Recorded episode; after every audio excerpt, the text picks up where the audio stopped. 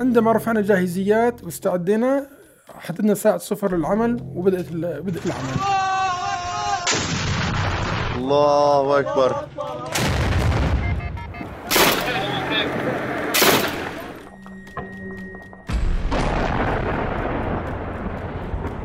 سقط خط الدفاع الأول النظام مشان نتقدم للمدينة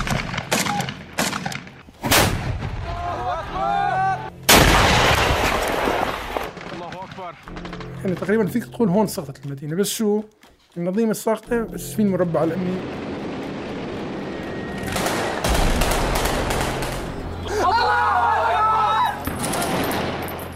إن شاء الله هاي المعركة حتكون سبب توحدنا إن شاء الله هاي المعركة حتكون سبب توحدنا بتحرير مدينة تجيب بالكامل الله أكبر.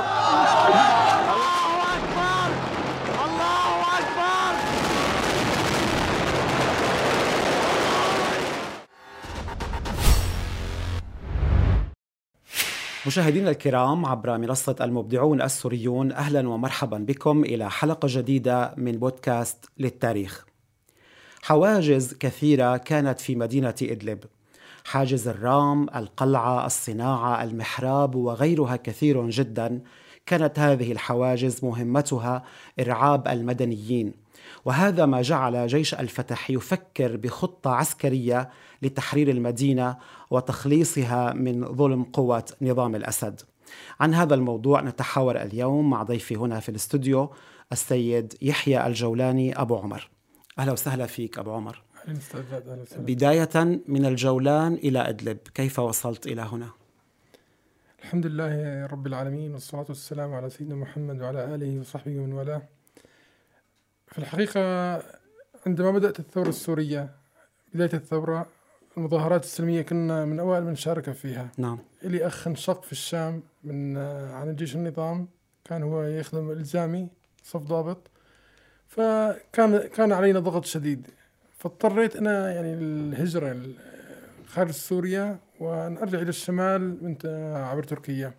كان المراحل هي السودان البحرين اسطنبول وثم أدلب. لماذا كل هذا الطريق الطويل يعني؟ يعني آه السودان هي في البداية يعني عندما تكون أنت مطلوب عند النظام السوري ممكن أن تقطع تيكت آه طياره بدون تأشيرة خروج. نعم. فتغادر البلد دون أن تكون عليك مثلا مباحث أمنية أو سريعة. يعني هذا الطريق هذا الطويل الكلام قديم يعني. نعم كان سببه أنه أنت كنت مطلوب نعم للنظام. في بداية الأحداث. ودخلت تركيا أخيرا ثم إلى أدلب. نعم من ثم تركيا آه إلى أدلب. وكنت مشارك في معركة تحرير أدلب. نعم الحمد طيب لله. نحكي بداية عن أهمية هذه المعركة. أهمية معركة إدلب هي من أكثر من جانب تأتي أهمية المعركة. نعم. يعني بعد بداية الثورة السورية والسنوات من مقارعة النظام من المظاهرات السلمية والانتقال إلى الثورة المسلحة والقتال مع النظام هنا في جانب الأهمية لمعركة إدلب. وفي جانب ثاني من حيث قيادتها وأعدادها وكان يعني جانب كمان أيضا مهم. نعم. سنوات مضت حررنا غالب معظم الأراضي السورية معظم البلاد تحررت لكن كنا إحنا كمجاهدين بحاجة لمدينة ننطلق منها. كان لابد أن تكون لدينا مدينة ننطلق منها لنصل إلى دمشق. كان الكلام ممكن إدلب ممكن حلب كل شيء يعني إحنا كنا في الشمال مع أقرب شيء إلينا إدلب المدينة وحلب. صحيح. نعم. كان ممكن إدلب وممكن حلب ف هذا الأمر درسته القيادات الفصائل يعني فصائل جيش الفتح الشيخ عمر الصراخة الله يتقبله. كان يعني من الموجهين لمعركة المدينة على إدلب. وثم الأهمية الثانية اللي تبرز في معركة إدلب الأعداد وترتيب الجيوش اللي بدأنا فيه. يعني إحنا قبل معركة إدلب بدأنا في معركة على المدينة. نعم. هذه المعركة لم يكتب لها النجاح. إحنا كجبهة نصرة في ذلك الوقت لم تكتب لمعركتنا النجاح. الأعداد أحيانا في ذلك الوقت يعني أعداد مع الفصائل أعداد كثيرة يعني هنا وهناك. المخازن السلاح الذخيرة العتاد. أنت عندما تريد أن تقوم بعمل جيوش يجب أن يكون الأمر منظم كما يجب أن يكون. صحيح. ف يعني هاي كل الأمور وكثير يعني من الأمور يمكن أكثر شيء يبرز في بالي هو أهمية المعركة من حيث حاجة المجاهدين وحاجة الثوار في سوريا لمدينة ينطلقوا منها لحد- لأن يصلوا إلى دمشق وترتيب العمل كجيوش ترتيب تتوحد الفصائل. يعني في ذلك الوقت أذكر كثير من الأخوة كانت يعني أخونا أبو رامي الأردني الله يتقبله كان يعني كان ي- كنا إحنا مسؤولين عن أخوة مسؤولين عن الجنود في ترتيب الصفوف في إعداد الصف. كان عندما يعني يحفز الأخوة على معركة إدلب يقول لهم إنه من هون راح نتوحد نحن. نعم. يعني الأخ كان يقول أكثر كلمة كان يقولها للشباب إنه إن شاء الله هاي المعركة راح تكون سبب توحدنا هاي المعركة راح تجمع شملنا آه، ترتبنا ك تأهلنا للوصول لدمشق. صحيح يعني في تاريخ الثورة يعتبر تحرير إدلب نقطة فارقة إضافة لأنه هي يعني جيش الفتح كان هو جمع الفصائل المختلفة المتعددة اللي كانت موجودة نعم. في ذلك الوقت. نحكي شوي عن هالفصائل وكيف انضمت في سياق جيش الفتح. نعم مثل يعني مثل ما قلت لك ال- الأمر بدأ حاجة لمدينة ننطلق منها. تدارست القيادات ال- الأخ- الأخوة في الجماعة يعني أنه ما أنه مدينة تكون هي. صار شبه اعتماد على إدلب يعني استقرار أنه الرأي على إدلب. تم جلوس قيادات الجماعة وال الشيخ عمر صراغ تقبل الله مع الفصائل لتشكيل غرفة عمليات لجيش الفتح. تكون مشاركة فيها أغلب الفصائل آه، المتواجدة في الشمال. في آه، معركة إدلب. مين كان هذاك الوقت الفصائل المشاركة؟ نحن انه هيئة تحرير الشام كجبهة نصرة كنا فيها. الأحرار الشام ال- أنصار التوحيد الذي كانوا جند أقصى قديما. نعم. لواء الحق فيلق الشام أجناد الشام. كثير من الفصائل. مشان ما نظلم أحد ننسى أحد. جيش السنة من آه، جيش السنة كان موجود آه، ضمن غرفة العملية في جيش الفتح. توحدت الفصائل في غرفة العمليات وبدأت الإعداد للمعركة. تمام. الآن كنت ذكرت في المقدمة أنه الحواجز كانت منتشرة في إدلب وكان لابد من دخول إدلب من عدة محاور حتى تنجح عملية التحرير. آه، شو هي المحاور اللي قاسمتوها في جيش الفتح للدخول إلى المدينة؟ هو من الإعداد العمل كجيوش بدأت كل من فصيل يكون له مهمة في العمل. نعم. أول شيء الدخول الثقيل توزع الص- الثقيل يعني جمع ثقيل الفصائل عتادهم المتو- المتوسط وتم توزيعه على المحور كامل كإدلب على المعركة كاملة كإدلب المدينة. نعم. ثم قسمت آه، محاور. يعني نحن كن- كنا محور صبا- صباح خطي محور الرام أنا كنت مسؤول على محور الرام في العمل محور السكن الشبابي محور الجامعة. هذه يعني إحنا كجماعة أخذنا أثقل محاور أهمها آه، ال- الأساسية في العمل وكذلك الأخوة في الأحرار أخذوا مع- محاور أساسية رئيسية كذلك ال- التركستان وج- وجند الأقصى أخذوا محاور رئي- رئيسية لواء الحق أجناد الشام فيلق الشام كل من أخذ محور محورنا إحنا كان كجبهة نصرة صباح قطيع الرام السكن الشبابي آه، الجامعة على خط واحد يعني هذا المحور؟ لا هو ليس خط واحد يعني تقريبا فيك تقول الجهة ال- الشمالية لإدلب يعني نعم. الجهة الشمالية لإدلب أيوة من الجهة الشمالية لإدلب وكان. متفق مع بقية الفصائل أنه تلتقوا في منطقة محددة لأنه كل واحد حيدخل من لا محور. هذا الإعداد هذا يعني تقسيم يعني الآن آه، تقسيم المحاور نعم جرى بعد استطلاع جرت آه، دراسة للمحور جرى كل مين كل من يعمل في محوره. يعني كل تمام. الآن بدأنا إحنا بعد ما جلست ال- الأخوة في جيش الفتح مع الفصائل وترتبوا الأمر وتقسمت المهمات صار لكل آه، فصيل من الفصائل مهمة إحنا كانت مهمتنا يعني آه، كبيرة يعني صباح خطية الرام السكن الجامعة محور آه، كبير كان آه، أكبر من بقية المحاور؟ نعم محور كبير ورئيسي كان يعني نعم. مهم هذه هي ليس يعني أنت تقول إنه وين نلتقي بكيرا الكلام هذا كان العمل ل لإسقاط. لإسقاط خط الدفاع الأول نعم. للنظام بدأ الدخول للمدينة تمام. يعني هذا كان نحن المحيط الم- الشمالي للمدينة أحرار زيتون وبساتين زيتون كثيرة. يعني كانت نقطة صفرنا نقطة انطلاقنا لل- للعمل. كنا ندرس المحاور ندرس المنطقة ال- الفوعة كانت مع النظام وضعنا لها قوة لتثبيت ال- الجيش فيها يعني نجنبها. وضعنا قوة تثبيت بقوة رئيسية يعني. استلمت آه، آه، على الفوعة في حال أنه حاول أحد أن يؤازر الفوعة من المدينة أو أو أن يخرج آه، أن يخرج من الفوعة لمؤازرة المدينة أو بالعكس. نعم. تخرج من المدينة للفوعة أن يكون الأمور يعني مرتبة. هو عمل تقسيمي كعمل جيوش يعني بداية عمل جيوش فعلي لنا على الأرض. والأهمية أيضا يعني بالأعداد. الأعداد كانت أعداد كبيرة. لم تكن يعني لم يسبق لأحد بالشام في ساحة الشام ومعارك الشام قبل معركة إدلب أن توحدت أعداد في هذا آه، ما العمل. يقارب تقريبا؟ ما يعني أكثر من 7000 مقاتل. أنا اللي أطلع عليه أذكر يعني كلام الشيخ أبو عمر الله يتقبله. أن عندما كنا نرفع جاهزية نعم. ما يقارب الله أعلم إذا ما كان يعني مخطئ ما يقارب 7000 مقاتل. تمام. أو أكثر يعني. الآن بعد ما انتهينا من التجهيز ماذا جرى في المحور اللي أنت كنت فيه؟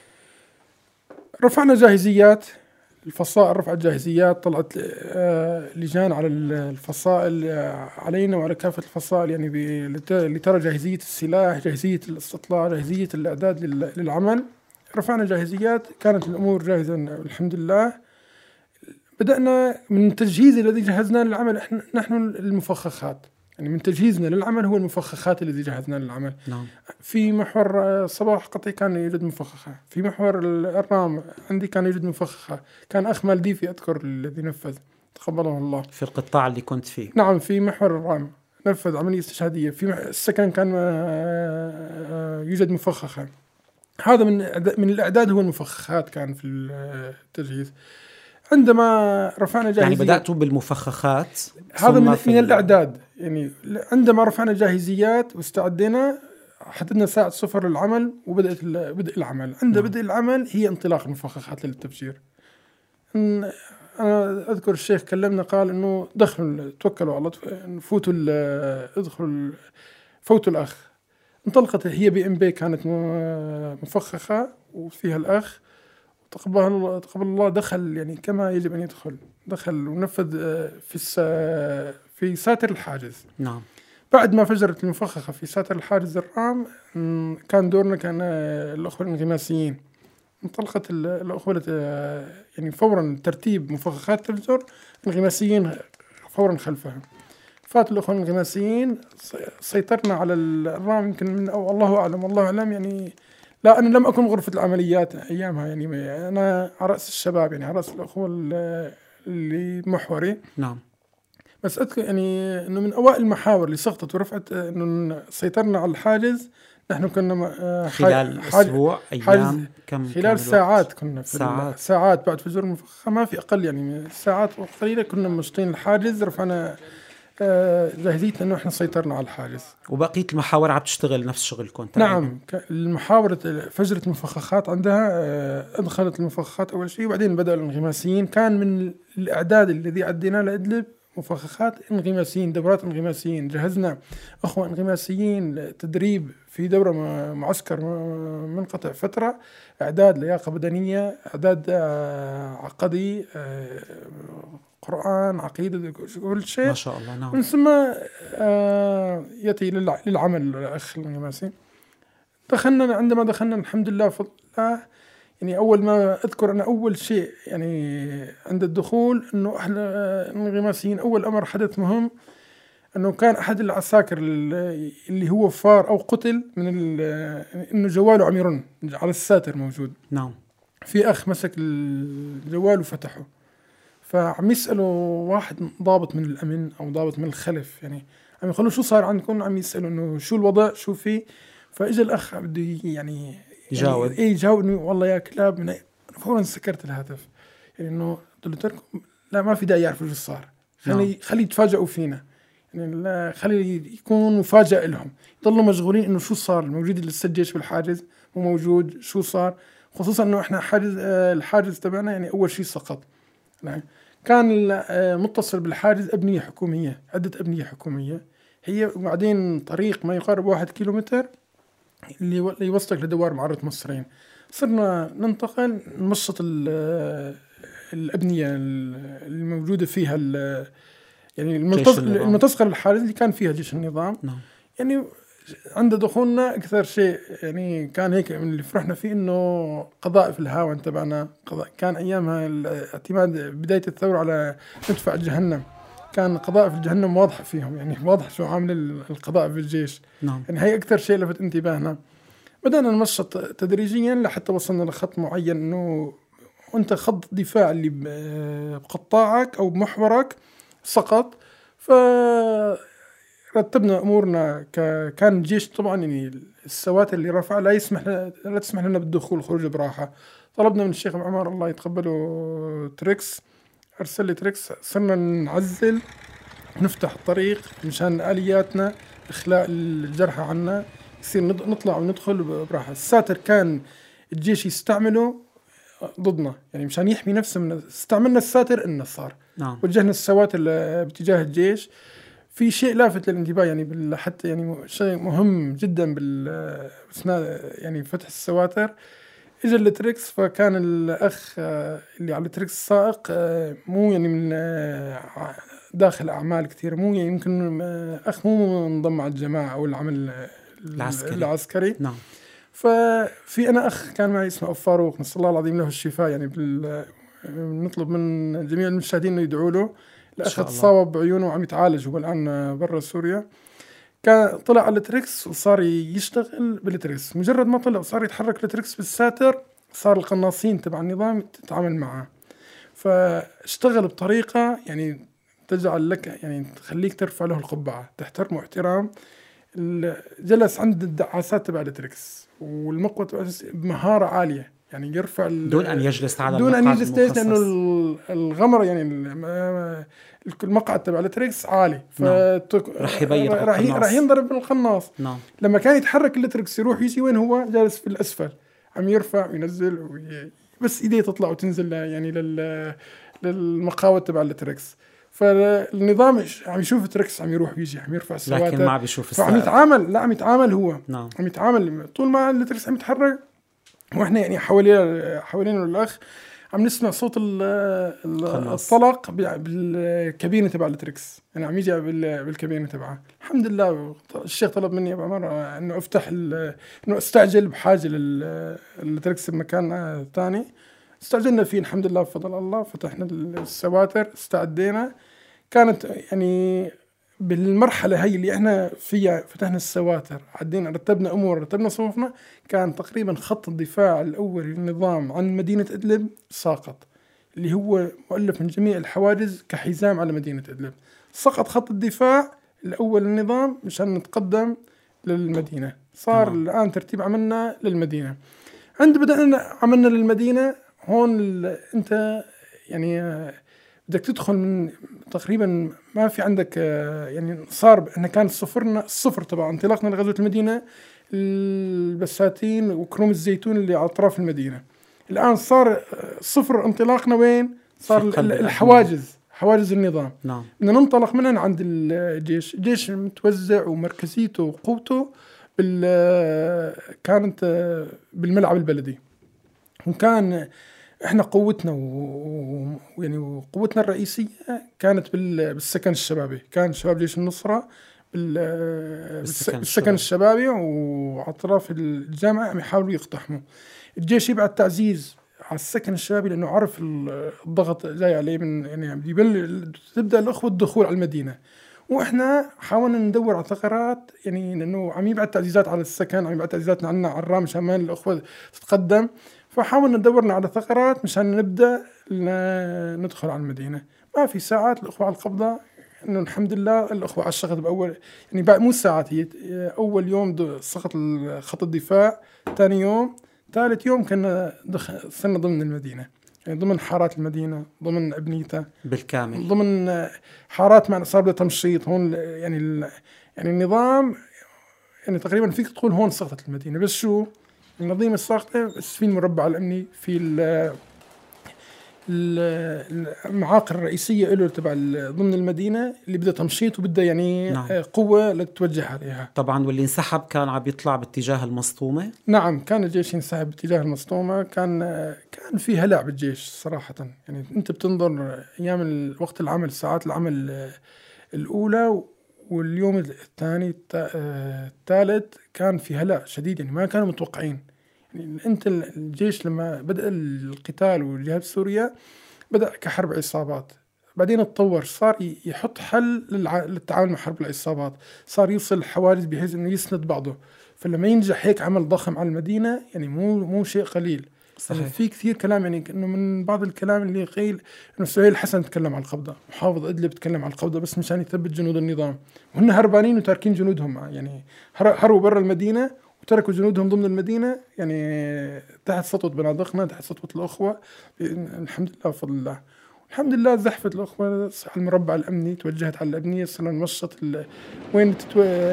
نشوف في يعني معالم النظام أعلام النظام وين في حواجز اسم اسمنتية أو سواتر ضمن المدينة. نعرف إنه هون كانت في نروح نمشطها ن- نحاول يعني نتأكد من خلو المدينة من آه، عناصر النظام وأفراده. نعم يعني هذا الهلع رغم أنه هن متفوقين عسكريا كعتاد عسكري على الجيش الفتح في ذلك الوقت.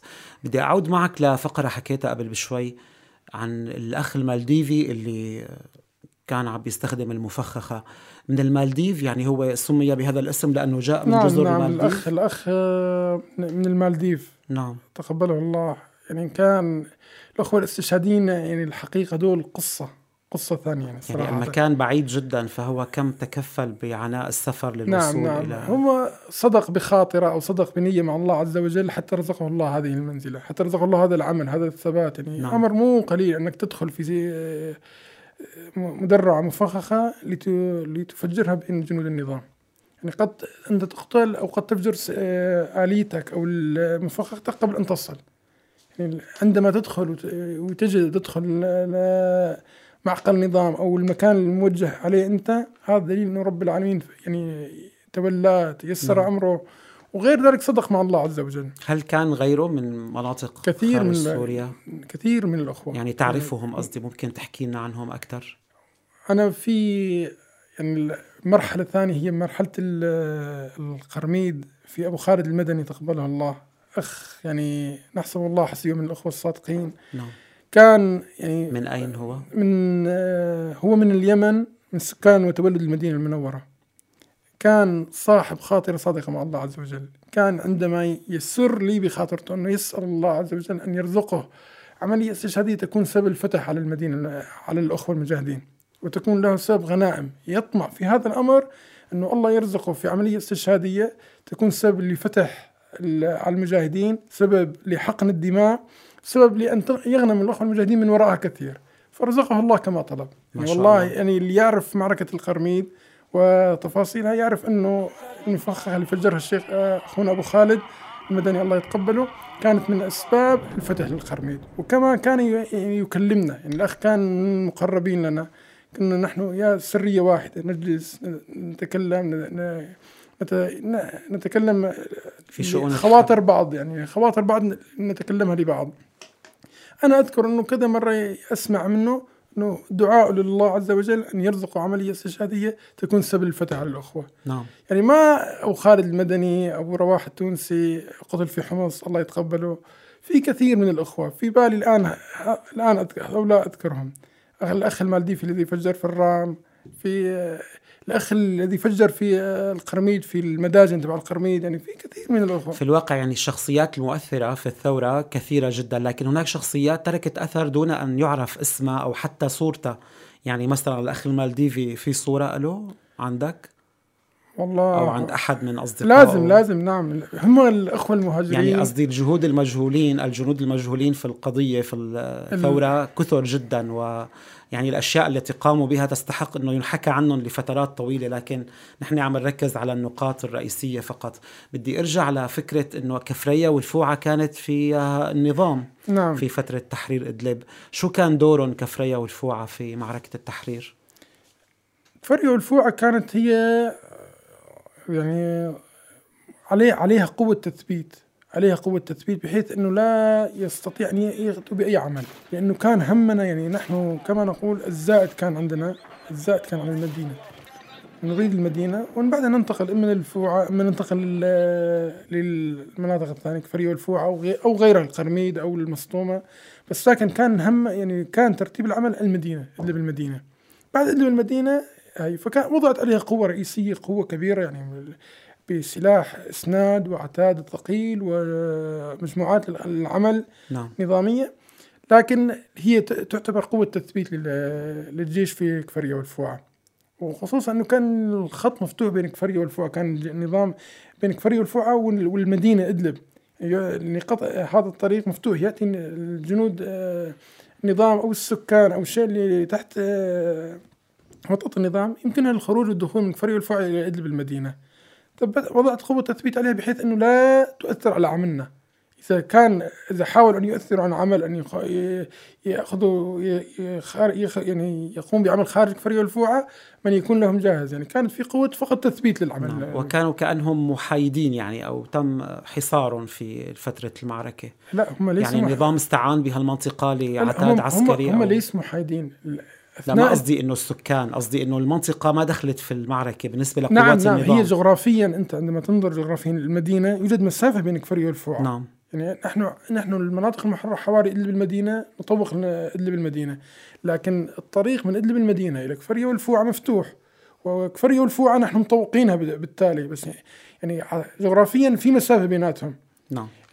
كان فيها كثير من الحزب ال- الحزب اللبناني حزب الشيطان كثير من المقاتلين الحزب موجودين في كفرية والفوعة نعم فاحنا القوة التثبيت غرضها أنه لا تؤثر القوة ال- قوة النظام الموجود بكفرية والفوعة على العمل على المدينة هذا اللي يعني هذا تمام. كان التوصيف المناسب يعني لها. جيد في فترة الإعداد قبل أن نسجل ذكرت لي حادثة ممكن يعني إنسانية بالتأكيد أم لأحد الشبيحة هرب وهي مقعدة نعم نعم. وأصبحت في رعاية المجاهدين نعم بعد آه، دخولنا المدينة ثاني يوم آه، ثاني يوم أو ثالث يوم بالضبط يعني آه، في أحد الأهالي يعني اجوا مجموعة من الأهالي نساء ورجال, كبار وقالوا فيهم مرة مقعدة ما يعني ما لها حدا فقلنا سألناه إنه شلون يعني ما حدا؟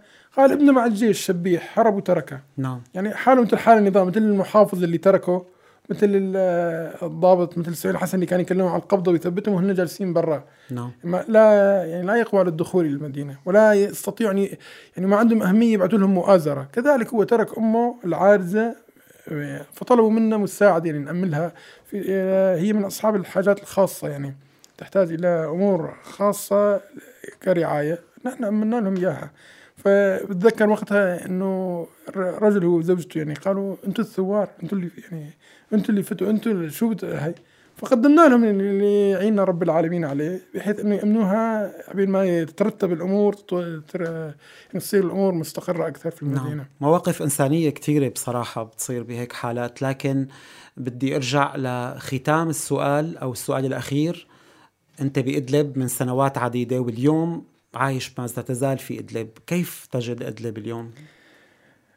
أستاذ جاد الحقيقة الحياة في ادلب أو ما بعد تحرير ادلب المدينة لا يقل أهمية عن الأعداد لتحرير ادلب المدينة. يعني مرحلة الأعداد لتحرير ادلب المدينة مرحلة الت- اختيار ادلب المدينة هاي المراحل مهمة جدا. لكن هذه المراحل عندما انتهت ودخلنا إلى المدينة هاي هناك مراحل مررنا فيها والآن نحن في مراحل مهمة لا تقل أهمية عن تحرير المدينة لأنه هو أن تحرر منطقة ليس أن تخرج منها نظام فقط. أن تحرر منطقة أن تبنيها أن لا تهدمها أن تخدمها تخدم الن- الناس الذي يعني اللي عايشة فيها. نعم النظام إحنا عم نشوف النظام اللي المناطق اللي عم ياخذها منا عم عم يهدها عم يسرقوا القضبان الحديد اللي بالأبنية إضافة بالمسال إلى الخدمات السيئة عم يحد عم بالاضافه للخدمات السيئة اللي اللي, اللي بمناطقه يعني نعم. العالم اللي صار له سنوات تحت آه تحت سيطرته.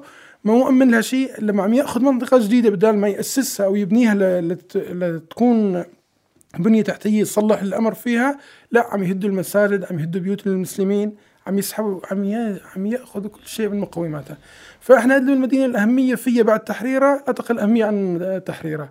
كبناء أدلب كمدينة كتخديمها كمؤسساتها. إحنا الحمد لله بفضل رب العالمين. أنا يعني قبل الثورة كنت طالب في جامعة حلب آه، إدارة أعمال. نعم. أنا الحمد لله من فضل الله علي أنا تابعت دراستي سنة ثالثة في كلية الشريعة والحقوق في أدلب. الحمد لله بفضل الله اليوم المجاهدين أعدوا كلية حربية لترتيب جيوش نظامية لفتح دمشق. يعني الآن نحن في ادلب المدينة دمشق عيوننا ترتقب للذهاب إلى دمشق. إن شاء الله. عيوننا إلى طريق دمشق. بإذن الله باقرب وقت بإذن الله. وتستحق أن تكون ادلب درة المناطق المحررة. نعم نعم. الحمد لله. إن شاء الله بفضل الله وفضل الله عز وجل علينا كبير إنه فتح علينا المدينة إنه نجحنا لحد الآن بحفظ الأمن والأمان في ادلب المدينة ببناء مؤسسات ببناء خدمات صحيحة في ادلب وعم تأهلنا بإذن الله للوصول لدمشق. أهلنا بدمشق أقاربنا أخواننا في دمشق. نحن يعني مسألة وقت بإذن الله نحن على يقين على يقين أنه دخولنا لدمشق يتراءى بين أعيننا. يعني ما في وقت إنه بإذن الله قريب نكون في دمشق. نعم أنت هذا اليوم تيسير الله علينا. يعني اليوم ضيف مميز بأنك عسكري ويعني صاحب دراسة أكاديمية أيضا وهذا قد لا يكون متصور عند كثير من الناس. يجدون أن يعني الجانب العسكري يطغى على الجوانب الأخرى. كنت أتمنى يكون معنا وقت أكثر للحديث لكن انتهى الوقت. أهلا شكرا جزيلا لك. الله يجزيك الخير. أخي يحيى الجنوبي أبو عمر. يعطيك العافية. أهلا وسهلا فيك. والشكر موصول لكم متابعينا الكرام عبر منصة المبدعون السوريون. نلتقي إن شاء الله في حلقة قادمة. تابعونا ودمتم بأمان الله.